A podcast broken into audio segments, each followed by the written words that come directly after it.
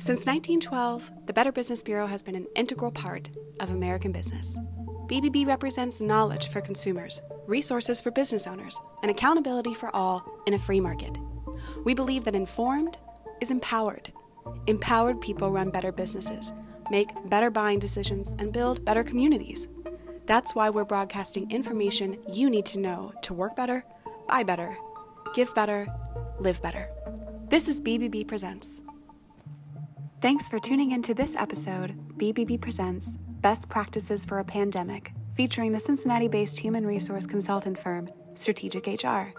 BBB's Sarah Kemmerer will talk with Strategic HR's president and founder, Robin Throckmorton, about the policies and procedures business owners should have in place as they reopen.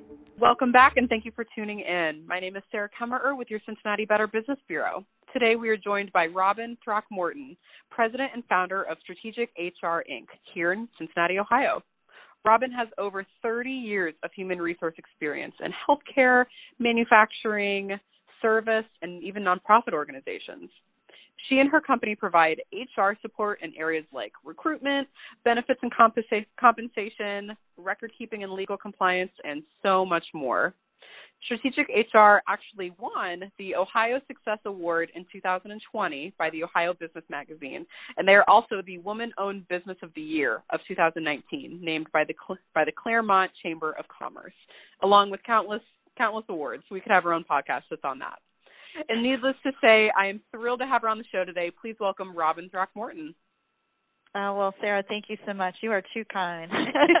but I am excited to be here today, so thank you for inviting me and including me. Of course. Now, before we speak and dive right into it, I didn't realize how much goes into opening a business back up. Um, business owners and leadership teams are working through issues of working from home, furloughs and layoffs, reopening procedures, and even exposure protocol. So, of course, businesses want to follow the rules and I think most importantly, keep their staff and customers safe. So while some companies are able to work remotely, others need to work in person in order to continue these operations. So the first question I have is can we require or allow certain groups of employees, but not others, to work from home? Great question, Sarah. We we've actually gotten that uh, quite a bit lately, mm-hmm. and it, mm-hmm. it's so funny the different places that businesses are and what they're facing, and how quickly the rules can change too. So, yes. the, the quick answer to your question is yes. You can allow certain groups of people to work remotely and others not. Um, in, in general, different benefits or terms of employment can vary that way. Mm-hmm. The biggest key is making sure that there's not it's not discriminatory at all. It's a very non-discriminatory business reason. For example, um, you know, an office team may be able to telecommute, whereas a manufacturing team may not be able to commute. Mm-hmm. Or maybe your hourly employees need to be on site and your salaried employees may not. So it really depends on the situation that you might have and really looking at the business reasons why you may allow one group and not allow the other. Mm-hmm. And that'll really help you to justify it um, I always tell people kind of heads up. Some employees may not really understand why or why not they're being provided the opportunity. So it's important to be able to um, explain to them what you're doing and, and help them understand when work can be done remote and what can't work can't be done remote, and make sure you really spell out the expectations of what they'll be doing if they're working remotely. Okay, so it sounds like there are a lot of factors at work here, and we know that businesses are trying to find as many working avenues as possible to keep their staff employed. Um, and unfortunately, there's no one size fits all here. So let's say a business is struggling because of COVID 19, um, and maybe they can't afford to pay people and they may have to close. So, what can they do in this type of situation? That's one of the tough um, questions we've seen so many businesses facing in the last four months of um, COVID 19 mm-hmm. is just how what do I do to keep my business going? So it's definitely been a difficult situation for both the employer and the employees. And I know so many of the employers are trying to do as much as they can for the employees too. I, I, have mm-hmm. seen some of them in tears.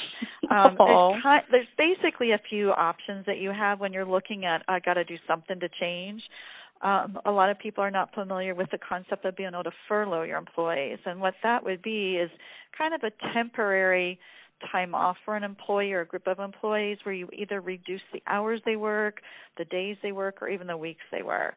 Um, and we've seen some businesses doing that because they are still technically employees, but they can draw unemployment and they can continue the benefits when they're on a furlough. Okay. Versus we have had some say, you know what, we intend to hire people back, but uncertain of when and not able to really carry the benefits and and it's more like you're going to come back in even as long as 6 months. So those are more of a temporary layoff. Again, they can draw on unemployment. They would go on to COBRA if there's benefits involved. And then when you get to the point of rehiring them, you'd bring them back on board as new new hires. And then of course the last option is is just permanent layoffs with no plans to bring anyone back. Um, obviously, you see a lot of organizations in that boat that may bring those people back. It's just trying to see in the crystal ball and figure out what's going to be the best solution and where yeah. do they think they're going to be in, later. Yeah.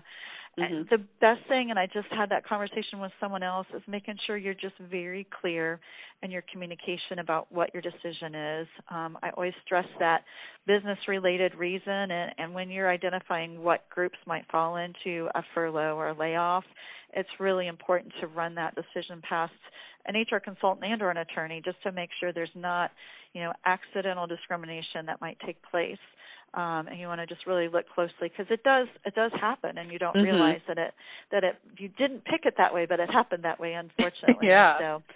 Um, and I think the biggest thing right now is helping people understand when they can get unemployment and encouraging them to apply for it. Okay, so now, of course, that states are slowly returning to work, um, maybe after months of being shut down. So, what can a company do when a furloughed or laid off staff employee maybe they refuse to return to work when they're recalled? Well, and we've been worried about it all along because there have been so many people impacted and there's still people that just don't want to come back to work for a variety of reasons. So, um, could make that list pretty long for you, but we won't. I, I think the best thing, and no matter what that reason is, is talk to them. You know, find out why it is that they feel uncomfortable returning to work. You know, if it's they just don't want to come back to work, that's totally different than maybe the employee saying, I'm afraid to come back. You know, I don't want to get sick or I have high risk situations. So it's really looking at each of their situations and understanding better what it is, why they don't want to come back. Um, mm-hmm. Some that are just fearful, being able to share with them what the company's been doing to keep the employee safe. You know, the temperature and health checks as you come in in the morning, um, hand sanitizer, masks are so critical. So mm-hmm. all those steps that a company's taking, making sure the employee understands all them. Um, there may be situations where the person maybe has a health condition that doesn't allow them to come back to work too high risk. Yeah. Um, so you, if you can, you might be able to extend them through a telecommuting option or something like that so that it keeps them protected. And that could be an accommodation if they qualify under Americans with Disability Act or ADA. Mm-hmm. Again, if you get into ones that are at all just feel different or feel like they could be challenged, it's again a good time to just run it past your consultant or your attorney just because you don't want to get into a situation where someone feels like you violated their rights under any mm-hmm. of the laws out there.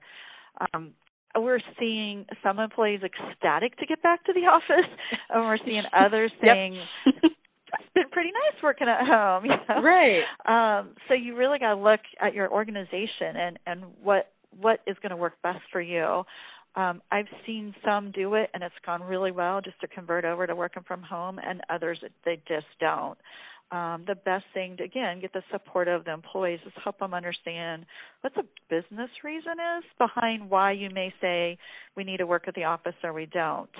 Um, biggest thing I'm often also seeing is if an employee flat out is refusing to come back to work and you've tried to work through it in every mm-hmm. way, then, then they would be basically terminated from your organization and their claim technically would get rejected for unemployment. Um, it could, I should say. It's up to Ohio Jobs and Family Services, but they could reject it because the person had work offered to them and refused to come back. So um, I always encourage employers to make sure the employees are aware of that when they're making that decision. Yeah. So what it sounds like to me is you all have seen every situation under the sun. And it's so good to know that there are many options for business owners to consider um, because just like you mentioned it's important to stay flexible and each employee situation is so different So, with all these new changes related to COVID 19, should business owners maybe update their policies and procedures? Absolutely. Um, we actually encourage employers on an annual basis to be looking at your employee handbook, your policies, your practices to see what needs to change. But this year, especially, there's probably a lot of things that you've had to change on a dime um, and to be able to accommodate what's going on. So definitely looking at, for example, attendance or leave policies. Yeah. Um, that could be even your PTO. I'm hearing a lot of discussion about, well, nobody's taken PTO, and we don't, you know, you can't carry it over. So how are you going to encourage employees to take that time? Or maybe they don't have any time because they've been off sick. So really looking at your policies and do they support the current culture and environment that we're in? Um, if someone's diagnosed with COVID and get a positive test, what are you going to do for them? What's your procedure of how you're going to handle it in the workplace and how you're going to handle them, and then what options do mm-hmm. they have available to them? Um, even early on, when we saw employers, you know, move move to remote work because of the orders to stay at home, we were encouraging them to really spell out what their telework policy was, so that employees understood what was expected of them and knew what to do and what not to do from home and then probably the most important one is even right now that the I'll call it the health checks in the morning, mm-hmm. making sure that there's a temperature check that your temperature's not over the 100.4, and you ask the key questions to make sure they're okay to be in the workplace. Um, even just repeating the why behind all that, I think we quickly forget the reason we're making sure we have our masks on and do this is this, and, and it's not something you can let slip uh, and go away. So I think it's really going to be important to kind of make sure you have that process in place and kind of remind employees every so often so they don't forget and get get mm-hmm. a little slack in it. right. So that that sound even though that may sound like a lot to um, the, our business owners and leadership teams who are listening, it's very obviously important to make sure that these policies and procedures are up to date because who only knows what's going to happen next. So we're also seeing employers bringing, and potentially we don't see it often, but bringing COVID 19 back into the workplace. So, what do employers do when one of their employees tests positive? It is panicking folks right and left when it happens because it doesn't you don't think it's going to happen to you but unfortunately from everything we're hearing we're probably all going to experience it at some point we're all going to mm-hmm. probably get it at some point the best thing an employer can do is try to have a little bit of a plan ahead of time so what they're going to need to do if that happens. And that could be everything from the individual that tests positive. How are you going to isolate them? You know get them out of the workplace even if they need to go get tested they are tested making sure they're at home. But also um, cleaning sanitizing the area where they may have been in at all. Um, mm-hmm if there's anybody that's been involved at all with with that employee working straight with them, you need to also find out what what individuals may have been exposed. Um, I know I've done I've looked around for a vendor that you know when this happens, it doesn't just have to be me that's sanitizing the area. Mm-hmm. It could actually be an organization you have in your contingency plan that you can call and help you with the cleanup. Mm, um, okay. Some employees may test positive and have no symptoms, so could they even telework while they go through the 14 day quarantine? So, really looking at what some of those options might be for the employee, but also protecting the rest of the employees. Um, CDC is also now really encouraging people to do the contact tracing. You know, who did you touch during this period where you might have been exposing others? And mm-hmm. there's a great rule of thumb that they put out there that if you worked within six feet or less of mm-hmm. someone and you talked with them or worked with them for more than 15 minutes, and it was within that 48 hours prior to being um, symptoms, then you really probably need to make sure they're notified that you know, that person had a positive test. And I think I say that even wrongly because the biggest thing with health health issues and privacy issues is you're not going to go around and say, "Hey, Robin just tested positive." you're going to say one of our employees has tested positive and doing the tracing. We understand you may have been in contact with them following these standards and making them aware so that they can take the precautions they want to pay attention to their temperature, their symptoms, that type of thing is yeah. really important. Um, at least to let people know. Right. So obviously that that is quite a big deal, but there are so many procedures to um, that these employers can go to go through to make sure that the rest of their staff stays safe. And maybe that one individual employee won't feel as bad, or they're just taking the proper procedures to make sure that it doesn't happen to anyone else in the office. so kind we've of bounce. even yeah, yeah. As I say, Sarah, we've seen a lot of restaurants and retail are the ones having the hardest time with it because immediately the public's like, oh, X Y Z restaurant just had a positive test, don't eat there anymore, and that's not the case. We're all going to get it. And the mm-hmm. more um, advanced planning you do, and even like a restaurant or a retail establishment, what's going to be your communication, not just to your employees, but to the public too. And knowing that before you're in it will be a lot easier than trying to create it in a panic. Yeah, after it happens. So, kind of going off that, what happens if an employee um, lives in a household with someone who tests positive? Um, if someone in the household actually tests positive, they should self quarantine for 14 days per what CDC is suggesting as kind of precautions. Um, mm-hmm. They don't recommend that you um, quarantine those that maybe are exposed but don't have symptoms. You know, if you, some people are at work, doesn't mean you need to send your whole office home because they got exposed. Right. Um, you're going to look closely at whether they have symptoms. But if someone's living with someone at home, you know, almost a 24/7, there's a better chance that they probably are going to get test positive. So encouraging right. them to self quarantine is going to be really important. Um, and like I said earlier, it's confidential too. I, you know, some some of our smaller businesses, it's pretty obvious who the person is, but you want to be as as um, confidential about who is sick and what's going on and what they're doing. Just that we have an individual that's tested positive, and these are the precautions we're taking to help make sure we all stay safe and healthy. Yeah, and it sounds like it's really important for maybe if you know as an employee maybe you've been test you've been tested um, and you test positive or you have been in contact with someone in your home out and about um, it's important to speak up and say hey i have been in contact with this person and this person and um, in my household to make sure that um, and or maybe they're embarrassed to speak up about it and say hey i've gone to this place and been exposed yeah, I've seen that a lot. I mean, the biggest thing is if you're exposed, it's, you know, watching yourself, watching your temperature, watching your symptoms because you may have been exposed and not gotten it. Maybe you both had masks on.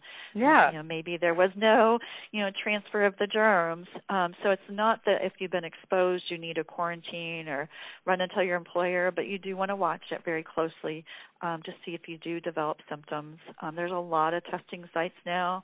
I've even heard people going ahead and getting the antibodies test because they think they may have even already had it. But mm-hmm. just be aware.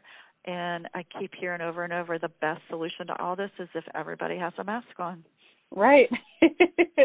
well, this has been very informative, Robin. I'm so happy you were able to walk walk through us um, or walk with us through the latest in business policies and procedures during this time as we're still trotting along through the COVID um, COVID nineteen pandemic.